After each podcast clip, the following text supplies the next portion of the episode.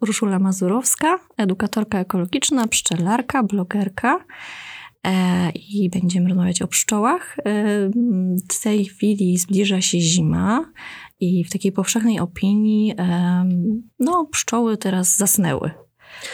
Znaczy w zasadzie dla pszczół to zimowla zaczęła się już pod koniec października, e, kiedy temperatury spadły poniżej 10 stopni. One wtedy zawiązały kłąb w ulu, mhm. czyli zrobiły tak jakby z wszystkich pszczół, które są w środku, kuleczkę, w sercu której znajduje się matka. Mhm, ale okazuje się, że wcale one tam nie śpią. E, no nie, nie tak, śpią. Właśnie tego, e, do tego zmierzam, że e, żeby ta królowa przeżyła, potrzebuje odpowiedniej temperatury. One też potrzebują odpowiedniej temperatury, żeby móc przeżyć, natomiast nie mają tego ciałka tłuszczowego, więc nie mogą zapaść tak jak niedźwiedzie w sen zimowy i muszą cały czas się ruszać. Przy czym to ich ruszanie to nie jest takie przemieszczanie się po ulu, tylko wykonują delikatne ruchy odwłoczeniowe zwłokami i w ten sposób podnoszą sobie temperaturę. Y, na zewnątrz jest oczywiście chłodniej, wewnątrz jest cieplej, więc one się wymieniają. Przy okazji też karmią siebie nawzajem y, pokarmem zgromadzonym jesienią, latem. Y, no i, i właśnie w ten sposób muszą przetrwać te 3-4 miesiące. I jaka temperatura jest na bólu? No, optymalnie w środku, przy samej królowej, to powinno dobiegać do 30, 36 stopni. Natomiast na zewnątrz to jest, to jest 5 stopni stopni. No to i tak jest różnica, bo na zewnątrz y, ula może być y, minus 30 równie dobrze, gdyby taka zima przyszła. I one są w stanie y, przy tej temperaturze też przeżyć. I w takim klimacie też przeżywają? Tak. Pszczoły są jeszcze, jeszcze bardziej na północ umiejscowione, więc ten nasz klimat wcale nie jest jakiś taki tragiczny pod tym względem temperaturowym. Mhm. Chociaż bywa coraz gorzej, bo zmiany tak. klimatyczne chyba się jednak dają we znaki, również no, pszczołom. Oczywiście. No, taka rzecz, jaka była w ubiegłym roku, kiedy w grudniu mieliśmy 16 stopni, to jest y, no, y, dla pszczół w zasadzie tragedia, bo one w tym momencie właśnie rozwiązują kłąb.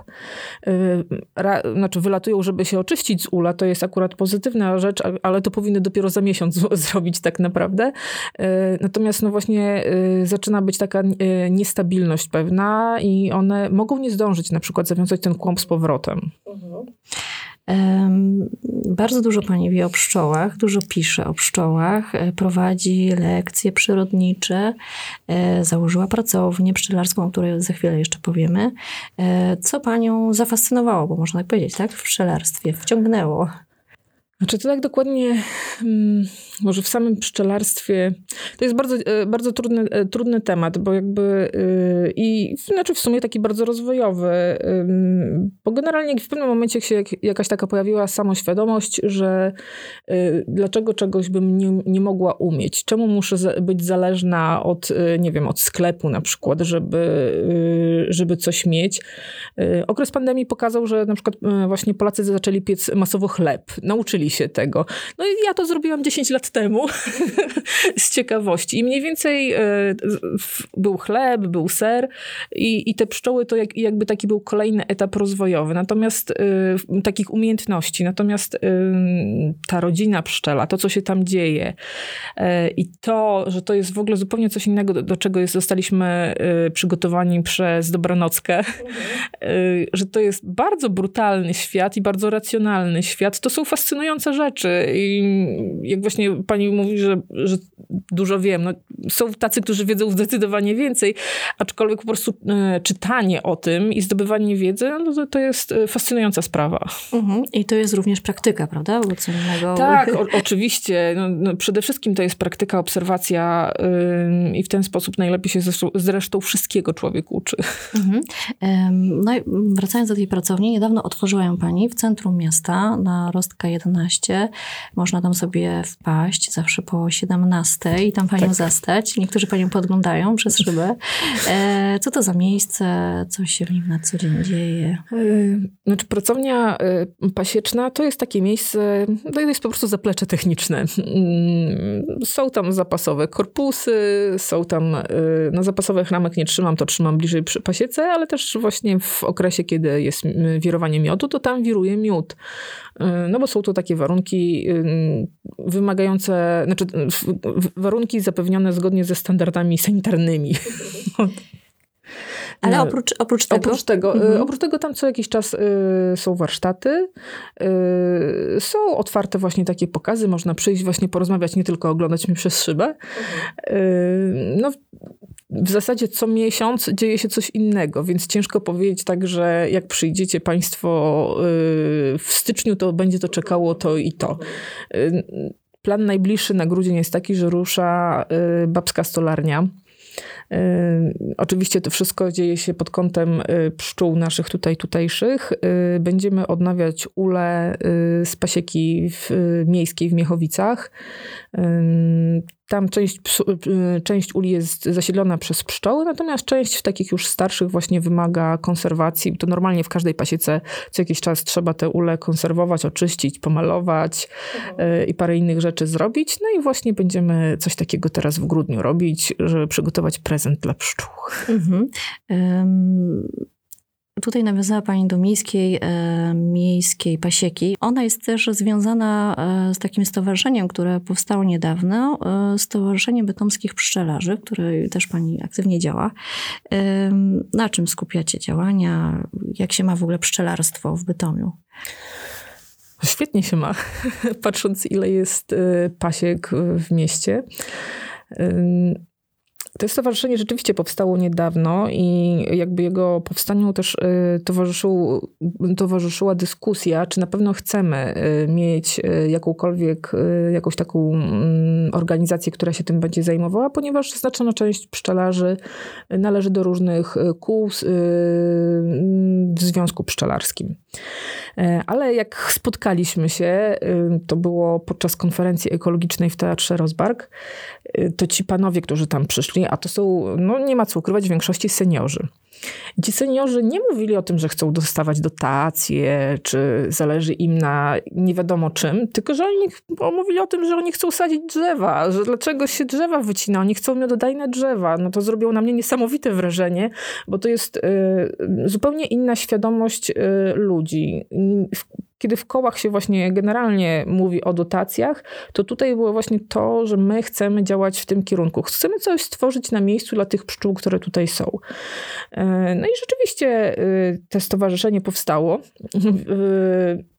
Może tych drzew jeszcze nie sadziliśmy wspólnie, chociaż założyliśmy łąkę kwietną e, w ubiegłym roku razem z Fundacją Łąka i z Metropolią e, przy ulicy Technicznej. E, MZDM zobowiązał się do pielęgnacji tej, tej łąki. Widziałam, że nawet niedawno została wykoszona, więc zobaczymy, co w przyszłym roku będzie kwitło, bo ten pierwszy rok to nigdy nie jest taki imponujący, ale, ale kolejny powinien być już taki naprawdę bardzo atrakcyjny wizualnie.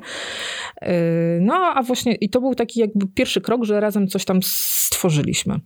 Natomiast w tym roku porwaliśmy się na zorganizowanie Święta Pszczół y, w Miechowicach przy pałacu, przy ulicy Dzierżonia.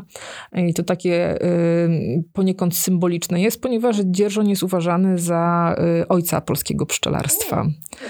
E, tak, to był taki człowiek, e, ksiądz zresztą, e, który później został wydalony z kościoła, ale nie dlatego, że był pszczelarzem, choć podważył właśnie pewne teorie w związku z pszczołami.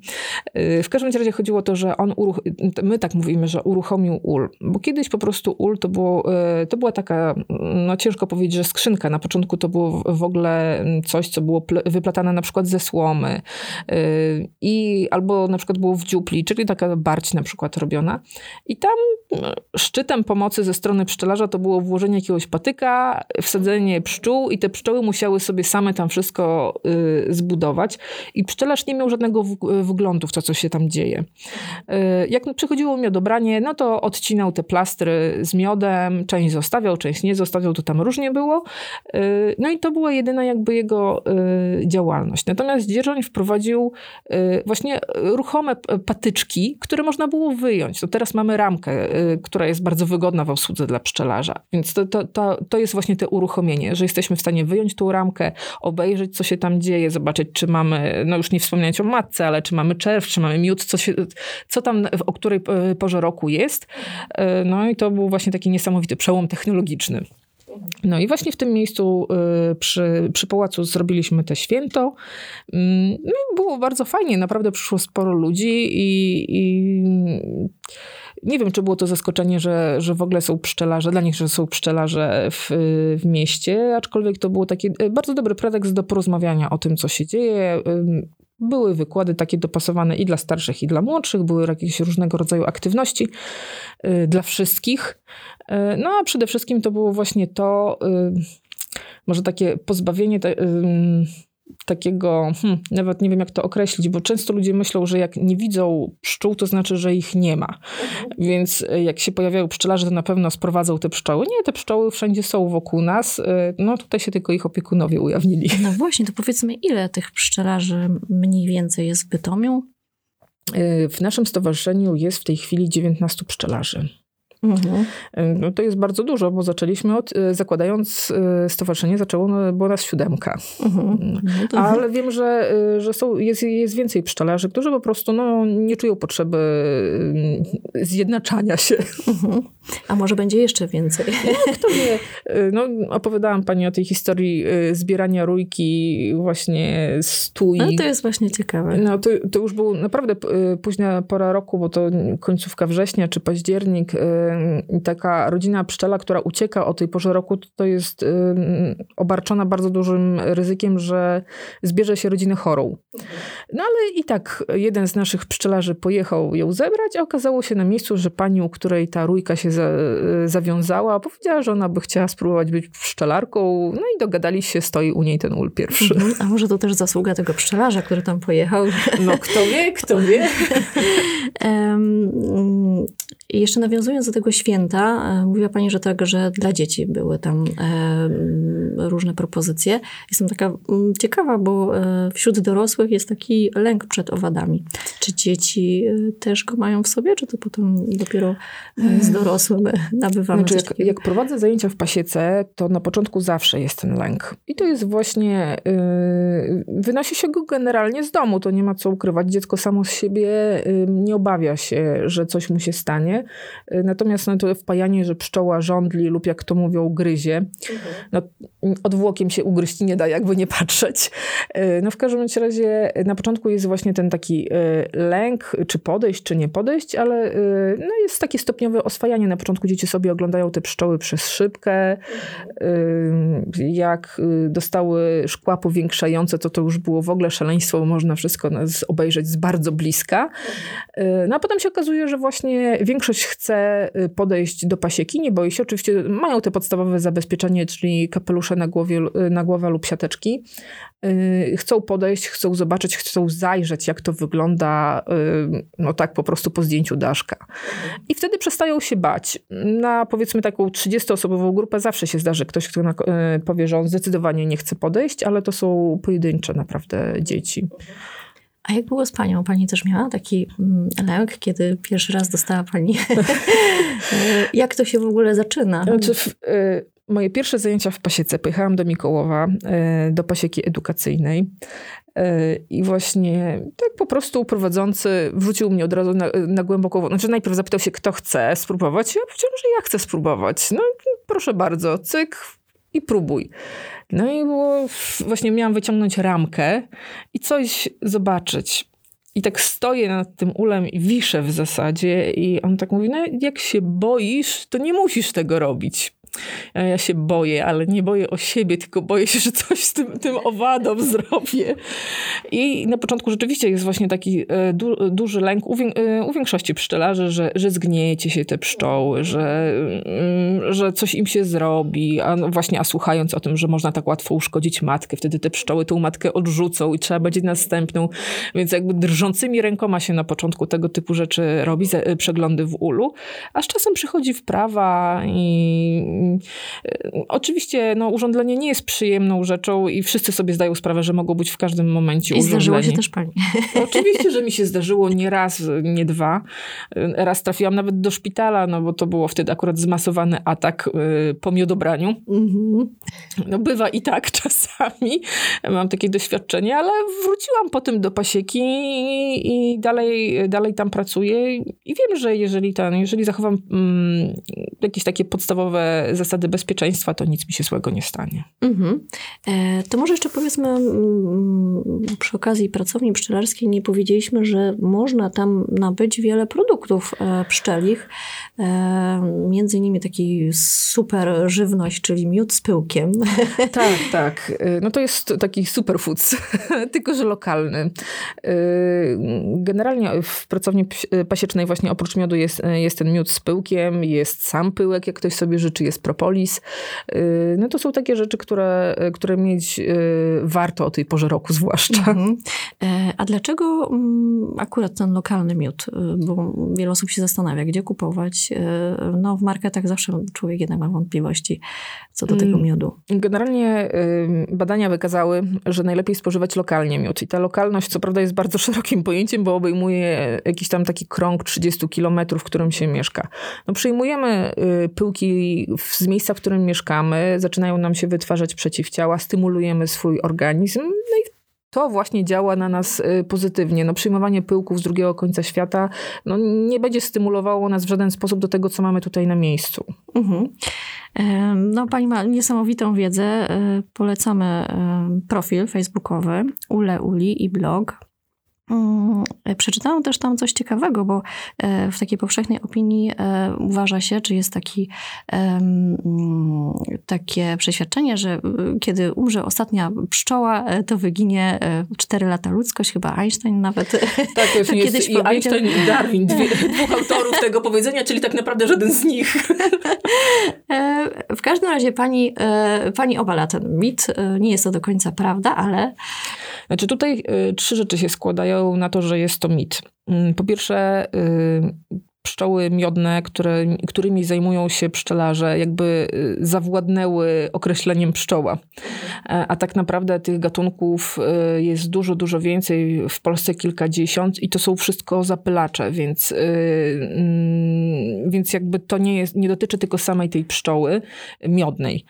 E, druga sprawa, pszczoła miodna świetnie się trzyma, bo ma opiekunów, po prostu jest to zwierzę hodowlane, którym zajmują się pszczelarze, oni je karmią, oni je leczą i Y, więc jakby tutaj nie ma problemu. Problemem jest rzeczywiście, że te y, dzikie pszczoły, dzikie zapylacze y, mają coraz mniej tych miejsc, gdzie mogą się żywić i gdzie mogą żyć i to jest ten problem. Następna sprawa to jest to, że nie wszystkie rośliny wymagają zapylania.